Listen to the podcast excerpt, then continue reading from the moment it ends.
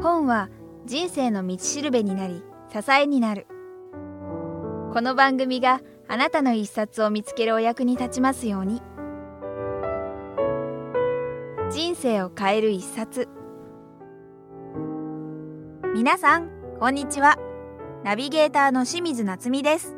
今日は前回に引き続き中継出版より発売中の今日からできる上手な話し方の著書臼井由紀さんのインタビューの後編の模様をお届けいたします。それではお聞きください。ご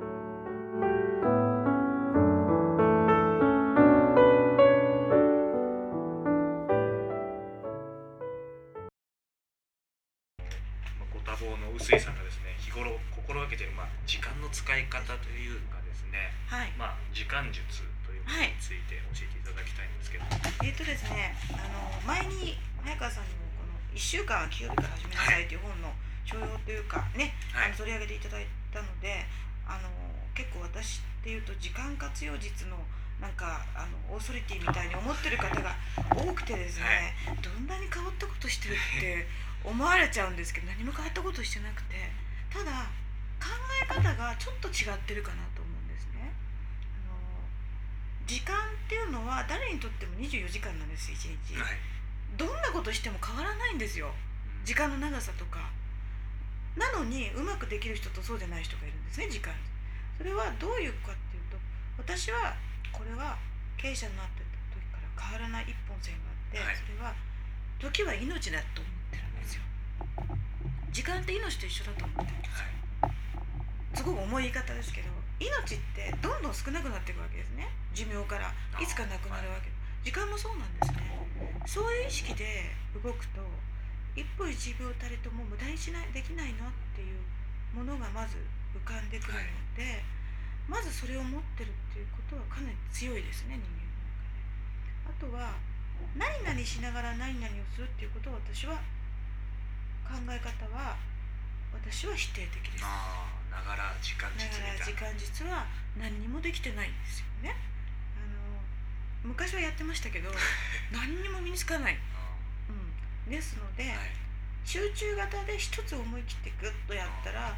そのやったものをどう生かすかっていう考え方ですよね、うん、私はこれ時間密度を高めるという言い方をしてますけど、一つの目的を達成したらその目的を3つ4つに使えないかなっていう発想逆発想を持つようにしています。うん、あのまあ強いて他の方と変わってるとしたら時間は命と同じだと思ってるということですね。お金より大事だと思ってます。時は金なりじゃなくて時は命なり、命なりですね。はい。わかりましたはいありがとうございますでえっ、とまあ臼井さんも、まあ、昔喋るのがとても苦手で、はいまあいろんな人に勇気づけられたりとかもしたってここに書かれてると思うんですけども、まあそういったところもちょっと含めてですねその臼井さんの今まで人生に何か大きく影響を与えた人がいれば教えていただきたいんですけども、えっと多分こういう質問これをいただいた時に、はい。あのかっこいい人言ってみんな言ってるのかなとか想像したんですけどあの私は、はい。あの一番ねわ今の私がこういう仕事をして、まあ、今日もこういうご縁をいただいてるということをもうずっと考えてみるとやっぱり人生に大きく影響を与えたっていうのは亡くなった主人だと思うんですね。つまり、えー結婚してある日突然会社を継ぐ形にならなければ私は経営者にはならなかったし著作業もしなかったし講演もしなかったしっていうことはもう明確な事実なんです、そして何を教わったわけじゃないんですね主人に、はい。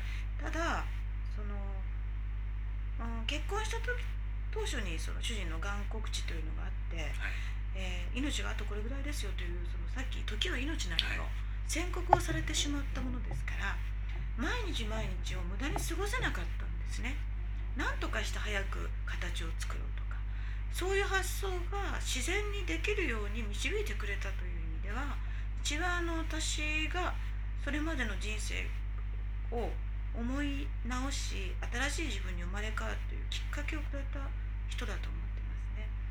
あのそういう人生に対してのきっかけをくれたっていうのは亡くなった主人が一番大きいと思います。あとまあし 仕事上ではねはい。いろいろ例えば講演ではこの方とか著作ではこの方っていうのはいらっしゃいますけれどもやっぱりそこに導いてくれたのはあの亡くなった主人だとは思っております。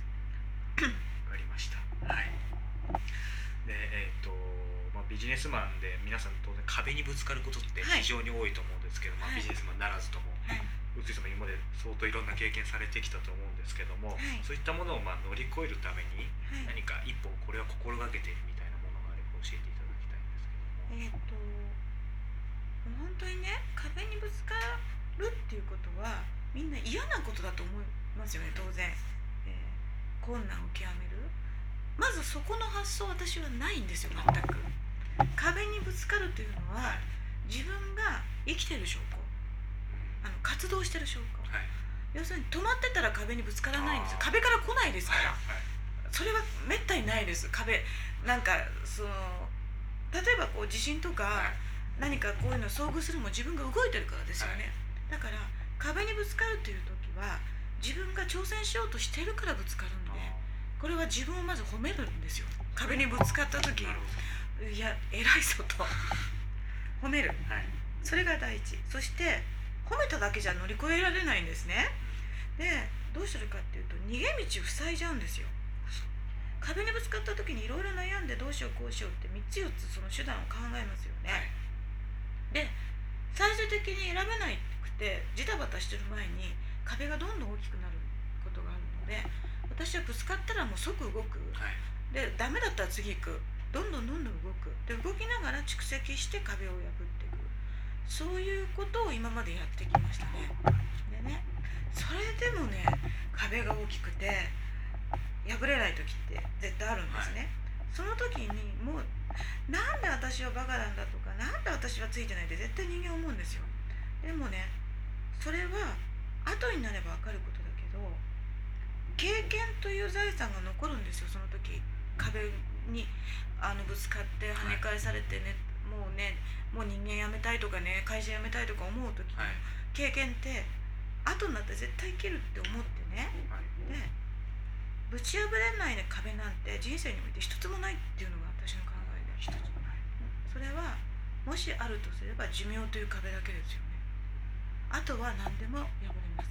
それは最終的には時間が解決してくれることでもあるし、まあだから整理すると壁がぶつかったらどうもありがとうと。自分は頑張ってるなと。自分を褒めてあげる。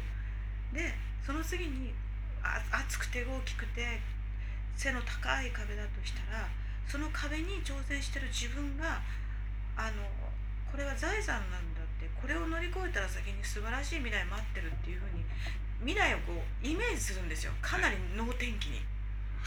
うん、で最終的にそれでもダメだと思ったら壁乗り越えられない壁なんて何もないよって思ってしまう。であの時が過ぎくのを待つってこともあります。はいその3段階ぐらいですね。じ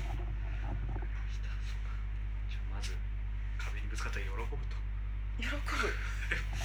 もうね、よはい喜びますね。あの、まあ、臼井さんにとって人生を変えた一冊があれば教えていただきたいんですけどもこれね、もう昨日から悩んでて一冊だから。すいません一冊じゃなくてもあ、いいですそっかそっか、人生を変えた何冊とかって。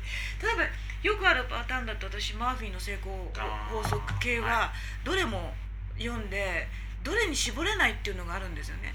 絞れ絞れないんですよ。あとはもちろんデール・カーネギーこれも皆さんおっしゃると思うんですよね。もうそうですし、あとはそうですね。子供の頃に。はい読んであの今もってこう好き好きで時々思い出すっていう本もあるんですね。はい。それはあのビジネスじゃないんですよ、はい。なんでそれなのかよくわからないんですけど、あの車輪の下っていうの知ってます？エルマンヘッセそうです、はい。変な子供でしょ？なんでエルマンヘッセなはい。それとかあと最近では私基本的に1年に約400冊ぐらい読むのでい10年だと4000冊で蔵書が置けないので、1年経つとこう全部リニューアルするわけですよ。手元に置く本、はい。寄付する本はい。さすがに売売りませんからね、あのその中でも結構ずっと残ってるはい。のが運をつかむ人16の習慣。三笠消防さんはいですね。はいこれもともと四録っていう形になあの大きな本になったものがはい。文庫になったものを持ってますけども、文庫になった時でも2003年ですけど、はい。これは何冊も買ってるんですよ。え同じものですか？汚くなあまりにも汚くなって。でほとんど内容暗記してます、えーすごい。うんどんどんなところが特に刺刺さるというか？当たり前のことしか書いてないんですよ。ごめんなさい正直言って。いやいや当たり前でも。ただ、はい。あの私がこの中でこれってあの運をつかむってよくありがちな本かなと思って最初見たんですね、はい。そのえーなんだろう。うん成功法則とか、自己啓発書にありがちな、はい。でね実はこれを読むと私が今本に書いてあるようなことが実はこパクったわけじゃないですよ。で 悪い言い方で言うとね。後になってみるとあれ私これ書いてるよっていうような項目がいっぱいあるの。例えばね、はい。ここにあるんですけど例えば話し方一つでピンチは切り抜けられるって項があるんですよ。あれ私書いてるよねって。うん、でねあのこれは外国の方のあの翻訳本なので翻訳本って基本的に日本人に合わないっていうのがあるんですけど、はい。これは合うという点がおすすめです、はい。私の中では。でねあの結局その運をつかむ人の究極はその人の心をつかめる人だっていうのがどうもこの中の私は講師だと思ってるんですね。それが自分にとっては非常に響くという点でビジネスのノウハウではないですこの本は。はい、その点で、えーすごく好きですね。まあ、その人の心をつかむっていうのは、まあ、この臼井さんの本書にも話すというよりも、まあ、伝えるそうです。同じことですよね、うん、それが割と、えーなんだろう。成功を引き寄せる究極のノウハウとかこのはい。運をつかむ人の16の習慣には書いてあるんですけどあのノウハウというよりも心の問題が書いてあるところが非常に私はあの自分と近い匂いを感じて好きです。わかりました。はい。で、えっ、と、まあ今本についてお聞きしたんですけども、あの臼井さんが好きな言葉とか座右の銘とかってありますか？はい、あのよくサインをしてくださいと本に、はいえー言う時に、まあ、自分の名前と日付とサインをする時に書く言葉で「一日一生」ということを書く一日一生はい、一日は一日ですね、はい。ワンデーですね。一生は一つに生きるって書くんですよ、はい。うん、笑うじゃなくてね。はい。あのこれは仏教の言葉で、はい。まあ、簡単に言うと一日あ一生は一日の積み重ね。一日は一秒の積み重ね。つまり一日を大事に生きるということはあなたを人生を大事に生きることだと。だから今日朝目覚めたら今日一日に感謝し今日を大事に生きるはいそのことが人生を大事に生き、えー自分を幸せにし周りの人も幸せにするという意味で私は受け取って一日一つ生きるということを書いています。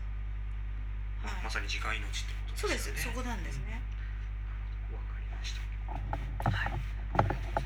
今後ですね、はいあのまあチャレンジしたいこととか、はい、実現したい夢とかっていうものがあれば教えていただきたいんですけども。はい、まず、えー皆さんに申し上げてるのは、はい。私100歳まで生きますよって言ってるのね。夢じゃない？生きるの、それはやりたいことが多いので、はい。100歳まで生きないと終わらないんですね。はい。だからこれは夢ではなくて絶対法則なんです。ずうずうしいけど。それで、まあ、もし、えー夢というか目標というか私あの実は今ちょっとやりかけていることがはいいろいろある中で、今年初めてですねチャリティーイベントという。2月の21日に行うんですけどそれはあの私も本が好きで、えー本によって自分の既存症を治した経緯もありますので、はい。あの子どもたちに本を送ろうということで、えーいろんな方に、まあ、例えばラリードライバーの篠塚健次郎あ、さん、はいはい。パリ高のね、あるいは有名な音楽家の方とか、えー読書普及協会という NPO 法人がありまして、はい。そこの清水克也さんとかに、えーご賛同いただいて子どもたちに本を送ろうということのチャリティーイベントを今年、えー2月にやります、はい。その輪をちょっと広げて年に2回ほどやっていきたいということであの集まった、えーお金は、はい。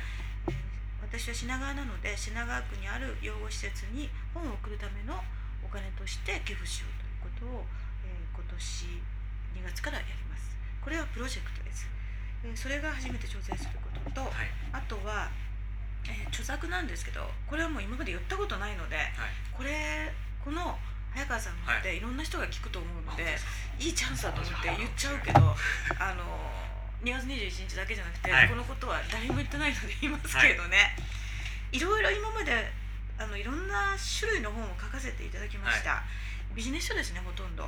その中で勉強術だとか仕事術だとか話し方とかおそらく私ほど分野をや広くやってる人多分いないと思うんですよ。まあ、何でもやっていうのがいいか悪いか別として。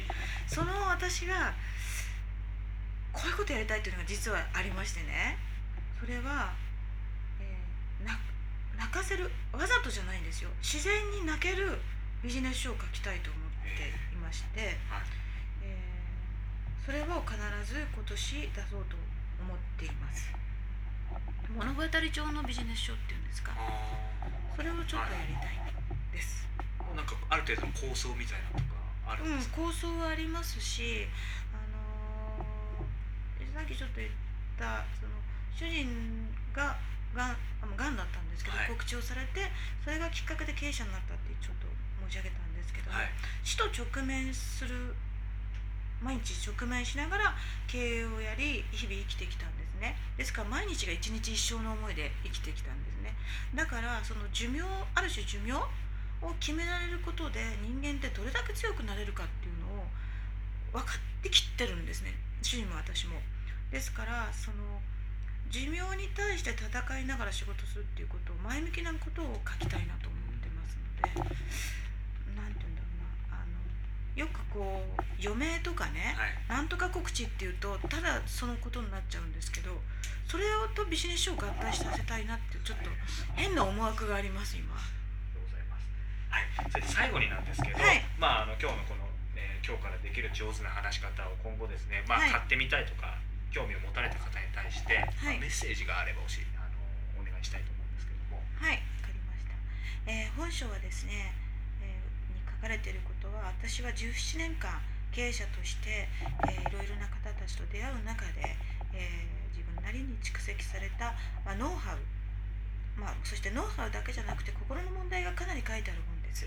ですから自分はもし、え話し上手だと思ってる人関係ないよと思わずに自分がどういうつもりで人と接してるかを見直すためにもぜひこの本を読んでいただきたいと思います。それから単純な話し方の本ではありません。これは、えアナウンサーの人とか話し方が上手な人が読むための本でもないと思ってます伝えることはどういうことか自分の気持ちを素直に伝えたいとそう思う方はぜひこの本を読んでいただきたいと思います。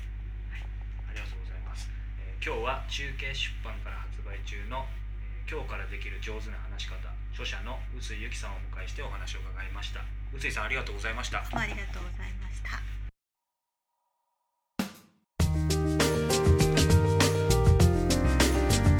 タビューの模様はいかがでしたか？今後も人生を変える一冊ではさまざまな著者の方のインタビューを配信する予定です。またウェブサイト「人生を変える一冊」では皆さんの毎日によく聞くさまざまな本を紹介していきますのでぜひこちらもご覧ください。それではまたお耳にかかりましょう。ごきげんよう。さようなら。